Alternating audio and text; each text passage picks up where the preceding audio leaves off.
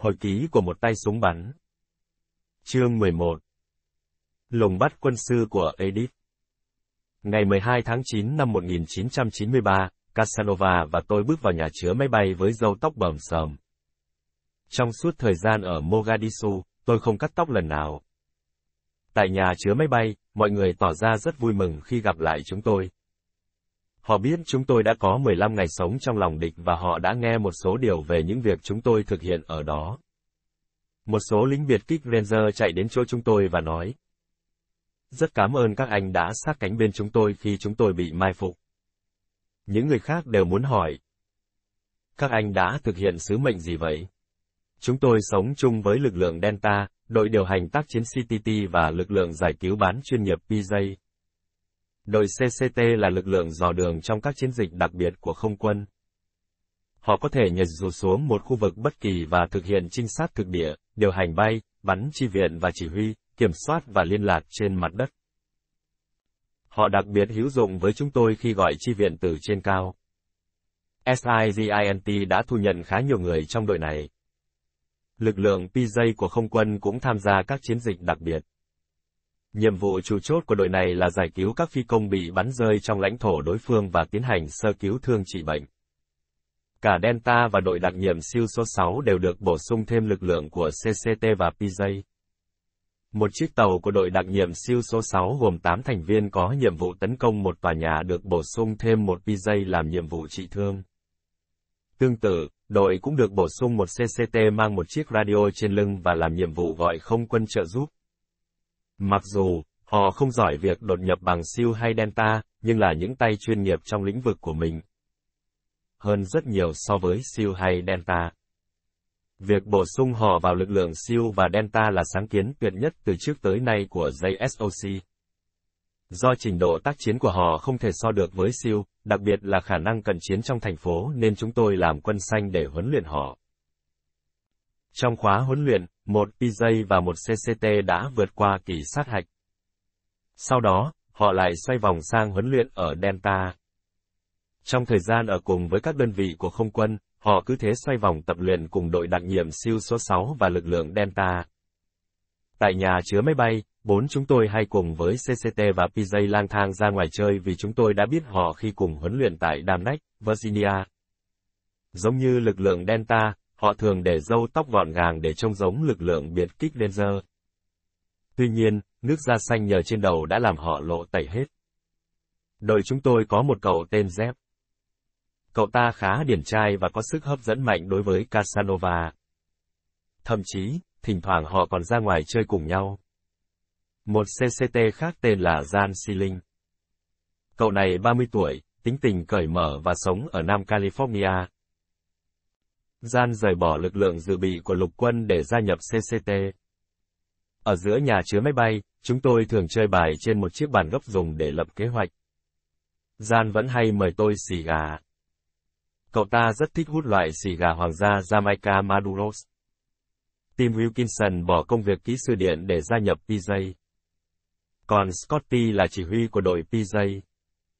Gần chiếc bàn lập kế hoạch của lực lượng không quân, CCT và PJ để một con búp bê, tên là Gina nữ thần tình yêu, là món quà sinh nhật cho một lính không quân của vợ Jan Sealing và bạn gái của Zep. Trên cổ búp bê vẫn còn dính miếng giấy báo giá. Sau một chuyến thăm của các nghị sĩ, Gina bỗng dưng biến mất. Điều này thật là nực cười. Lực lượng biệt kích Ranger đông đảo hơn cả, nhưng họ vẫn rất thận trọng về đường phân giới ảo. Đường phân giới này giống như một bức tường phân cách khu vực của chúng tôi với lực lượng biệt kích Ranger. Có lẽ do họ tôn trọng tính chất công việc bí mật của chúng tôi hoặc tiếng tăm của chúng tôi. Tuy nhiên, cho dù là vì nguyên nhân gì đi chăng nữa, họ đã tạo cho chúng tôi một không gian riêng. Nhiều gã trong lực lượng Delta luôn có quan điểm nếu không phải người của Delta, chẳng có việc gì phải giao thiệp cả. Có lẽ một số người trong đội đặc nhiệm số 6 cũng có quan điểm như vậy, nhưng ở đây chúng tôi chỉ có 4 người. Nếu cả 4 chúng tôi đều thuộc đội Anh Cà Đỏ thì có thể chúng tôi còn kiêu ngạo hơn. Chỉ có 4 lính SEAL ở châu Phi nên chúng tôi buộc phải đi chơi cùng với ai đó. Khi ở trong khu nhà chứa máy bay, chúng tôi mặc áo phông, quần sóc và đi dép tông. Khi mặc quân phục, chúng tôi không đeo biển tên hay đeo cầu vai quân hàm. Với chúng tôi, cấp hàm không có nhiều ý nghĩa như đối với lực lượng biệt kích Ranger và sĩ quan thông thường. Trong các đội đặc nhiệm của SEAL, chúng tôi thường noi gương chỉ huy của mình bởi danh tiếng của họ hoặc một số kỹ năng đặc biệt họ sở hữu. Không giống các sĩ quan thông thường, lính đặc nhiệm của SEAL thường gọi các sĩ quan của họ bằng tên thật hoặc biệt hiệu.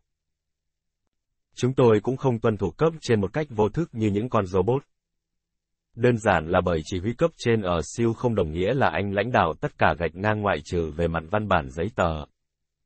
Trong thực tế, chúng tôi phải lựa chọn vũ khí và chiến thuật cho phù hợp với mỗi môi trường và tình huống cụ thể. Lúc 9 giờ tối, chúng tôi bị pháo kích. Giờ đây, pháo kích vào chỗ chúng tôi là chuyện xảy ra như cơm bữa. Một số nghĩ ra trò chơi cá cược. Mỗi người sẽ đặt cược một thời điểm bất kỳ dự đoán xảy ra của pháo kích với giá đặt cược là $1. Ai dự đoán đúng thời điểm xảy ra cuộc pháo kích, người đó sẽ thắng. Chẳng có ai đưa tin về hành tung của Edith cả. Hôm sau, ngày 13 tháng 9 năm 1993, mặc dù là sĩ quan cao cấp của SEAL, nhưng Sauerpass không làm gì và chẳng chỉ đạo gì cả. Anh ta ngồi viết thư cho vợ. Gã mập lùn kiểm tra cách thức gọi trực thăng của lực lượng QAF khi cần hỗ trợ. Chúng tôi cũng được phép ra ngoài tuần tra cùng với lính biệt kích Ranger khi không có việc gì để làm. Một đoàn xe Pakistan đến tiếp tế. Theo lệnh của tướng Garrison, Casanova và tôi lên máy bay đi cùng với Steve. Một tay súng bắn tỉa của Delta thường xuyên làm việc với tình báo quân sự, tư lệnh Assad và binh lính Pakistan dưới quyền chỉ huy của Assad. Chúng tôi lái xe qua thị trấn về phía Tây Bắc, gần sân vận động Pakistan. Ở đây, quân Pakistan canh phòng rất chặt chẽ. Nơi họ ở rất gọn gàng và sạch sẽ. Họ không tùy tiện như binh lính Italia, những kẻ đang muốn làm chúng tôi suy yếu. Suốt đêm hôm đó, quân của Aidid nổ súng bắn vào một chiếc trực thăng của chúng tôi và chúng sử dụng trường đại học quốc gia Somali bỏ hoang làm nơi ẩn náu. Casanova và tôi trèo lên đỉnh của một chiếc tháp 6 tầng.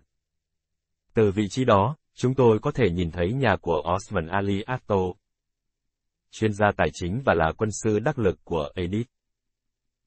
Atto sử dụng số tiền thu được từ buôn bán ma túy, chủ yếu là lá cây khác, cướp bóc và bắt cóc tống tiền để mua vũ khí và tài trợ cho quân của Aidid. Bên cạnh nhà Atto là một gara sửa xe ô tô. Gara này là một tòa nhà đồ sộ, được xây bê tông kiên cố và không đổ mái. Trong gara, các thợ cơ khí đang sửa chữa xe ô tô, xe ủi và đang lắp súng máy cỡ nòng, 50 caliber được đặt trên giá đỡ 3 chân vào thùng chiếc xe bán tải. Đây chính là gara ô tô Aidid dùng để tổ chức buổi họp khích lệ tinh thần binh lính hôm chúng tôi còn ở Passa. Nếu bắt được Atto, chúng tôi sẽ cắt được nguồn viện trợ tài chính cho quân Aidid. Atto chính là kẻ nắm giữ hầu bao và điều tiết cuộc chiến. Không có gì quan trọng diễn ra ở nhà Atto, ngoại trừ bóng điện ngoài hiên nhấp nháy theo chu kỳ 3 lần một. Có lẽ đây là một dạng ám hiệu, nhưng chúng tôi không thấy bất cứ hoạt động nào trong nhà. Việc bắt Atto chỉ là vấn đề thời gian. Ngày 14 tháng 9 năm 1993, chúng tôi tiếp tục quan sát gara ô tô của Atto. Mọi người tấp nập ra vào. Có 3 thợ cơ khí đang sửa xe. Casanova và tôi phát hiện một người nhìn giống Atto, đang nở một nụ cười lớn khoe hàm răng trắng bóng. Chúng tôi chụp lại hình, sau đó truyền dữ liệu qua đường truyền mật cho các sĩ quan tình báo để họ nhận xem người trong ảnh có phải là Atto không. Chúng tôi đã mất dấu khi hắn rời gara và lái xe đi. Cùng ngày, một biệt kích của Ranger nghĩ là đã phát hiện ra Aidid trong một đoàn xe. Lực lượng Delta đột kích vào tòa nhà và khi đó mới phát hiện ra người bị bắt giữ là tướng Ahmed Zilao chứ không phải là Aidid, mặc dù Zilao cao to và trắng trẻo hơn Aidid và là đồng minh thân cận của Liên Hợp Quốc. Aidid trở nên giống như minh tinh Elvis Presley, người ta thấy hắn ở mọi nơi nhưng thực tế lại chẳng phải là hắn. Vào ban đêm, khu ở của lính Pakistan bị pháo kích từ những bụi cây và các tòa nhà gần đó dội vào. Tư lệnh Assad nói, chúng tôi sẽ tiếp tục bị pháo kích. Các anh có thể giúp chúng tôi chứ? Chúng tôi có thể phát hiện ra chúng bằng kính hồng ngoại và bắn pháo sáng vào chúng và các tay súng của ông có thể nhả đạn vào khu vực đó. Pháo sáng là loại đạn phốt phô chiếu sáng mặt đất bằng sức nóng. Chúa đã phù hộ nỗi du kích vì đêm hôm đó, chúng không bắn thêm lần nào nữa. 2 ngày sau đó, Ngày 16 tháng 9 năm 1993, 3 phụ nữ vào nhà Atto và chỉ có 2 người trở ra. Một người đàn ông cũng bước vào. Một cuộc họp khác nữa đang diễn ra, có cả Atto. Dường như hắn phụ trách, hướng dẫn mọi người thực thi kế hoạch. Casanova rời khỏi tháp ở khu của lính Pakistan và di chuyển gần hơn tới bức tường còn sót lại đối diện với nhà Atto. Casanova nhận thấy mọi người bước vào ngôi nhà gần gara ô tô chứ không phải vào thẳng nhà Atto. Chúng tôi gọi trực thăng của lực lượng QAF đến pháo kích, 3 quả pháo nổ nhưng chẳng quả nào nổ gần nơi đó cả. Sau đó, chúng tôi trở lại nhà chứa máy bay ở khu quân sự. Tại đây, chúng tôi báo cáo vắn tắt tình hình cho một đại úy của Delta. Trong báo cáo, tôi nói, đi tuần tra cùng biệt kích Ranger chẳng có vấn đề gì, nhưng chúng tôi muốn đi một mình. Chúng tôi sẽ biết phải xử trí ra sao khi bị tập kích, nhưng lại không biết lính biệt kích Ranger sẽ xử trí như thế nào trong tình huống đó. Viên đại úy chấp thuận lời đề nghị. Ngoài ra, chúng tôi còn đề nghị thực hiện các chuyến bay do thám Mogadishu cùng với lực lượng QAF. Ok, Casanova và tôi đến trụ sở của CIA và chia sẻ tin tức tình báo về hành tung của Atto với họ. Đây là lần đầu tiên Casanova và tôi đi chung máy bay cùng lực lượng QAF. Chúng tôi nhận thấy quy định tham chiến của họ khác với chúng tôi. Họ được phép cho đạn vào hộp tiếp đạn nhưng lại không được phép lên đạn khi đối phương chưa bắn họ. Còn với chúng tôi, súng luôn lên đạn sẵn nên chúng tôi chỉ việc mở chốt an toàn và nhả đạn. Ở vùng chiến, quy định này của lực lượng QAF thật là nực cười. Một hôm, Casanova và tôi lên một chiếc Humvee cùng với lực lượng QAF. Tôi ra lệnh khóa chốt an toàn và lên đạn. Các binh sĩ QAF ngỡ ngàng nhìn tôi. Cái gì?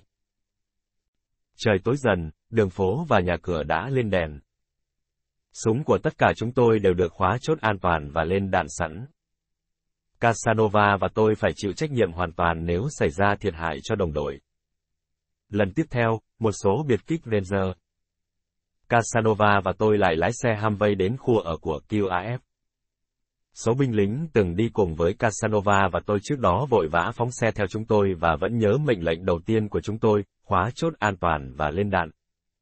Sau đó, nhiều binh sĩ có cơ hội đi cùng chúng tôi.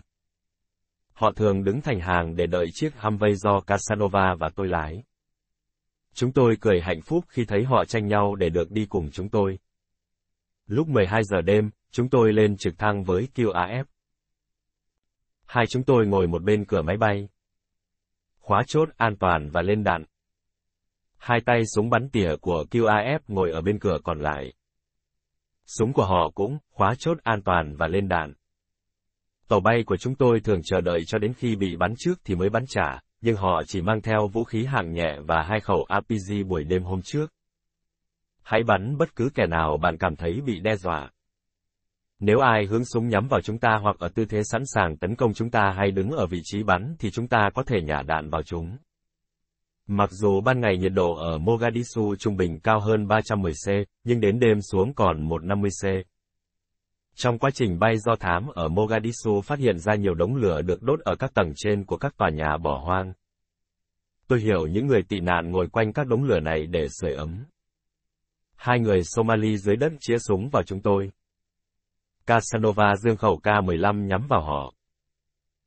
Anh xiết cò hạ gục một tên. Tên còn lại bỏ chạy giữa các tòa nhà. Viên phi công không thể giúp chúng tôi tiếp cận được hắn. Cũng đêm hôm đó, đặc nhiệm Delta dùng khẩu K-15 bắn 3 phát vào ngực một thủ hạ của Aidid. Thật không may, một đặc nhiệm khác của Delta phải cuốn gói về nước. Viên đặc nhiệm này thuộc biên chế của một trong những đơn vị chiến đấu tinh nhuệ nhất trên thế giới. Anh ta đã vô tình nhả đạn vào nhà chứa máy bay. Có thể hành động này đã là cướp đi sinh mạng của một ai đó. Tôi vẫn nhớ như in nét mặt của viên đặc nhiệm sau hành động đó. Anh ta biết điều gì sẽ đến với mình. Tướng Garrison và những người khác rất giận dữ. Mặc dù viên đặc nhiệm được huấn luyện để chiến đấu, nhưng giờ đây lại phải đóng gói súng ống và quay trở về Mỹ. Hồ sơ quân nhân của anh ta cũng sẽ bị ảnh hưởng. Chúng tôi có thể chịu đựng được nỗi đau thể xác và sự khổ cực, nhưng bị loại bỏ khỏi hàng ngũ là sự trừng phạt nặng nề nhất. Điều này mãi sau này tôi mới hiểu. Ngày hôm sau, 17 tháng 9 năm 1993, Casanova và tôi trèo lên đỉnh tháp ở khu tại của binh lính Pakistan để thay ca cho gã mập lùn và Sauerpass vì họ đã ở đó theo dõi gara ô tô của Acto 3 giờ rồi. Một mật vụ của CIA đi vào trong gara ô tô và xác minh xem người trong đó có phải là Acto hay không trước khi chúng tôi đột kích đa lực lượng. Đột kích đa lực lượng ít nhất cũng có 100 người tham gia, bao gồm một xe Humvee, một vài trực thăng Littlebird chở lính bắn tỉa Delta và một vài trực thăng Black Hawk chở biệt kích Ranger và đặc nhiệm Delta. Khi nhận được tín hiệu, viên mật thám đi vào giữa gara, dùng tay phải bỏ chiếc mũ màu vàng đỏ xuống và đi vòng quanh khu vực Casanova và tôi sẽ phát tín hiệu tấn công. Đây quả là trách nhiệm to lớn với hai chúng tôi. Chúng tôi phát hiện ra Acto sẽ có cuộc họp trong gara ô tô vào 7 giờ 30 phút hôm sau. Lực lượng SUMINT quả là tuyệt vời khi cho chúng tôi biết chính xác thời gian và địa điểm cuộc họp. Thật buồn là trước đây, chúng tôi không có được những tin tình báo giá trị như thế khi theo dõi Edith. Lực lượng Delta đã từng dùng radio phát lệnh cuộc tấn công bắt Aidid, nhưng lại bị nhầm. Tối hôm đó, Casanova ở lại tháp, còn tôi nấp bên bờ rào tại khu ở của lính Pakistan và nhìn qua bức tường bên cạnh trại trẻ mồ côi để tiện quan sát. Từ lúc nhá nhem tối tới tận đêm, có quá nhiều hoạt động diễn ra nơi đây. Sau đó, nguồn tin của SUMINT cho biết một trong số các tay lái xe người Somali đã bí mật sử dụng thùng xe để vận chuyển vũ khí và đạn dược, kể cả đạn pháo. Xe này treo cờ của trại trẻ mồ côi phía trên và do đó dễ dàng qua được các trạm kiểm soát. Tôi không nghĩ rằng người ở trại trẻ mồ côi biết tài xế sử dụng xe vào mục đích này, nhưng nó giúp chúng tôi trả lời được câu hỏi về cách thức vận chuyển vũ khí, trang bị của Aidid. Ngay từ lúc 6 giờ sáng, ngày 18 tháng 9 năm 1993, Casanova và tôi bắt đầu theo dõi gara ô tô của Acto từ trên đỉnh tháp. Lúc 8 giờ kém 15, viên mật vụ của CIA, để ria mép, đầu đội mũ vàng đỏ, mặc áo phông xanh và váy Macawi kẻ sọc xanh trắng, xuất hiện tại gara ô tô. Anh ta sẽ kiếm được 5.000 đô la nếu thành công. Sau 25 phút, anh ta vẫn chưa ra ám hiệu thống nhất từ trước. Rồi Acto cũng đến. Đi cùng với y là các vệ sĩ và một người đàn ông đứng tuổi. Chúng tôi chỉnh radio nhưng vẫn đợi tín hiệu từ viên mật vụ trước khi phát lệnh tấn công. Thay vì đưa ra tín hiệu như đã hiệp đồng, viên mật thám hành động rất sơ suất. Anh ta giang tay sang một bên, vòng tay lên đầu cầm lấy vành mũ, giơ chiếc mũ lên cao, rồi vòng tay theo đường vòng cung hạ mũ xuống bên hông. Nếu là một vệ sĩ của Acto, hẳn tôi đã bắn chết tên ngốc này ngay lập tức. Tôi hoàn toàn nghĩ rằng viên mật vụ này sẽ bị sát hại ngay trước mắt mình, nhưng thật may chẳng ai để ý hành động thái quá đó. Casanova và tôi phát lệnh đột kích đa lực lượng. Lực lượng QAF ngay lập tức có mặt. Những chiếc trực thăng Littlebird và Black Hawk bay dọc trời. Ngay tức khắc, các đặc nhiệm Delta tuột dây xuống đổ bộ vào phía trong gara ô tô, còn các biệt kích Ranger đổ bộ phía ngoài bao vây gara ô tô và các trực thăng Littlebird chở các tay súng bắn tỉa của Delta bay lượn bên trên để bắn chi viện. Người của Acto chạy tán loạn như ong vỡ tổ. Lực lượng bán vũ trang xuất hiện ở ngôi nhà kế bên, nhắm bắn trực thăng. Các phóng viên cũng xuất hiện và ngay lập tức tay súng bắn tỉa Jan Boots ném bom phát sáng để các phóng viên sợ hãi tháo lui khỏi vùng chết. Sau này, nhóm phóng viên hồi tưởng lại rằng rất nhiều lựu đạn đã được ném về phía họ. Đúng là những tên ngốc vô ơn. Nếu là lựu đạn thì chúng đã bị giết chết hết rồi. Sau này, chính Jan nói cho tôi biết có điện thoại gọi sang từ lầu 5 góc và anh đã phải giải thích cho cấp trên hiểu là anh không ném lựu đạn sát thương vào đám phóng viên. Sau khi bò qua bức tường và ra ngoài rìa của chiếc tháp 6 tầng, tôi nằm sấp xuống. Khẩu K-15 của tôi có viên trong hộp tiếp đạn và một viên đã lên nòng. Casanova đảm trách nửa trái gara ô tô, còn tôi nửa phải. Qua kính ngắm, tôi phát hiện một tên trong lực lượng bán vũ trang của Aidid cách chỗ tôi nằm chừng 500 mét đang nhắm bắn trực thăng từ cửa sổ. Tôi xiết cò bắn trúng ngực. Hắn ngã ngửa ra phía sau và vĩnh viễn nằm đó. Một tên khác cầm AK-47 vọt ra từ cửa thoát hiểm bên hông tòa nhà, cách chừng 300 mét, giương súng nhắm bắn đặc nhiệm Delta đang tấn công gara. Tôi bắn hắn ta từ phía trái và viên đạn xuyên qua người. Hắn đổ vật xuống cầu thang mà vĩnh viễn không hiểu cái gì đã giết chết mình. Cách chỗ tôi nằm khoảng 800 mét, một gã vác vai khẩu APG, chuẩn bị phóng bắn trực thăng. Mỗi lần chỉnh thước ngắm ở khoảng cách khác nhau tốn khá nhiều thời gian. Do vậy, tôi lấy thước ngắm ở tầm bắn 900 mét, rồi tôi tự tính toán khoảng cách dựa theo tầm bắn đó. Lấy điểm chuẩn là ước của tên đang cầm khẩu APG, tôi xiết cò. Viên đạn trúng ngay dưới mũi hắn. Mọi người thường cho rằng khi dính đạn, nạn nhân sẽ ngã ra sau, nhưng thật ra phải ở hướng ngược lại mới đúng.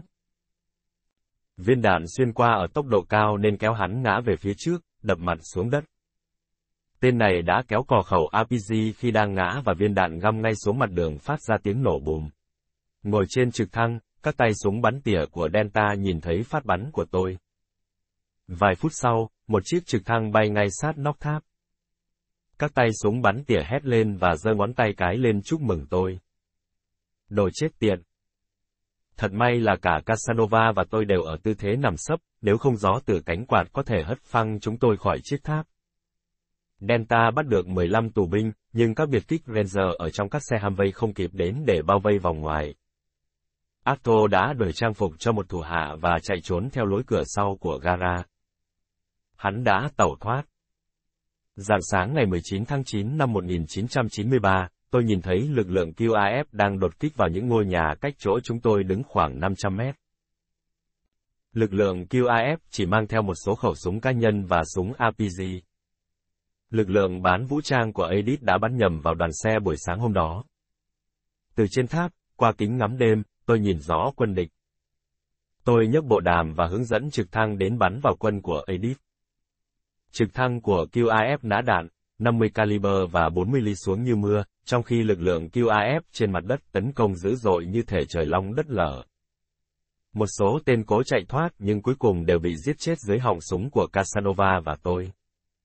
Chúng tôi đã sử dụng tháp này rất hiệu quả, nhưng người của Edith cũng hiểu ra vấn đề. Một người phụ nữ dừng lại và ngước mắt nhìn chúng tôi. Sau đó bà đưa tay lên cứa cổ hàm ý muốn cắt cổ cả hai. Chúng tôi hiểu rằng vị trí ẩn nấp này đã bị lộ và nhận được lệnh tạm rời tháp một vài ngày. Chúng tôi rời khu ở của binh lính Pakistan lúc 5 giờ chiều và có mặt ở nhà chứa máy bay vào 5 rưỡi. Gần chục tay súng bắn tỉa Delta đón chúng tôi ở cửa trước, giơ hai tay lên cao và đập vào tay chúng tôi chúc mừng chiến thắng. Wow, đành, anh cử quá. Một người trong số họ nhìn chằm chằm vào các tay súng bắn tỉa Delta khác. Nếu phải lựa chọn ai đó, nhất định tôi sẽ chọn Wasdang. Sau đó, Casanova và tôi sử dụng tia laser để đo khoảng cách thực từ chỗ tôi nằm bắn đến chỗ tên bị tôi bắn trúng đầu hôm đó, tổng là 846 mét. Đây là phát bắn chính xác nhất trong đời binh nghiệp của tôi. Từ sau lần đó, quan hệ của tôi với nhóm Delta được cải thiện rõ rệt. Nhưng có một điều tôi không bao giờ nói với họ là tôi thực sự đã ngắm bắn vào ngực gã đó. Lúc 2 rưỡi sáng, ngày 20 tháng 9 năm 1993, Casanova và tôi bay cùng QAF đến tận 6 giờ kém 15. Trong chuyến bay, chúng tôi phát hiện thấy một người đàn ông đang dựng một máy phát sóng di động. Chúng tôi nghĩ, mình đã tìm ra được vị trí đài phát thanh của Edith ở Mogadishu. Chúng thường sử dụng đài này để truyền đạt mệnh lệnh, phương thức pháo kích và tuyên truyền.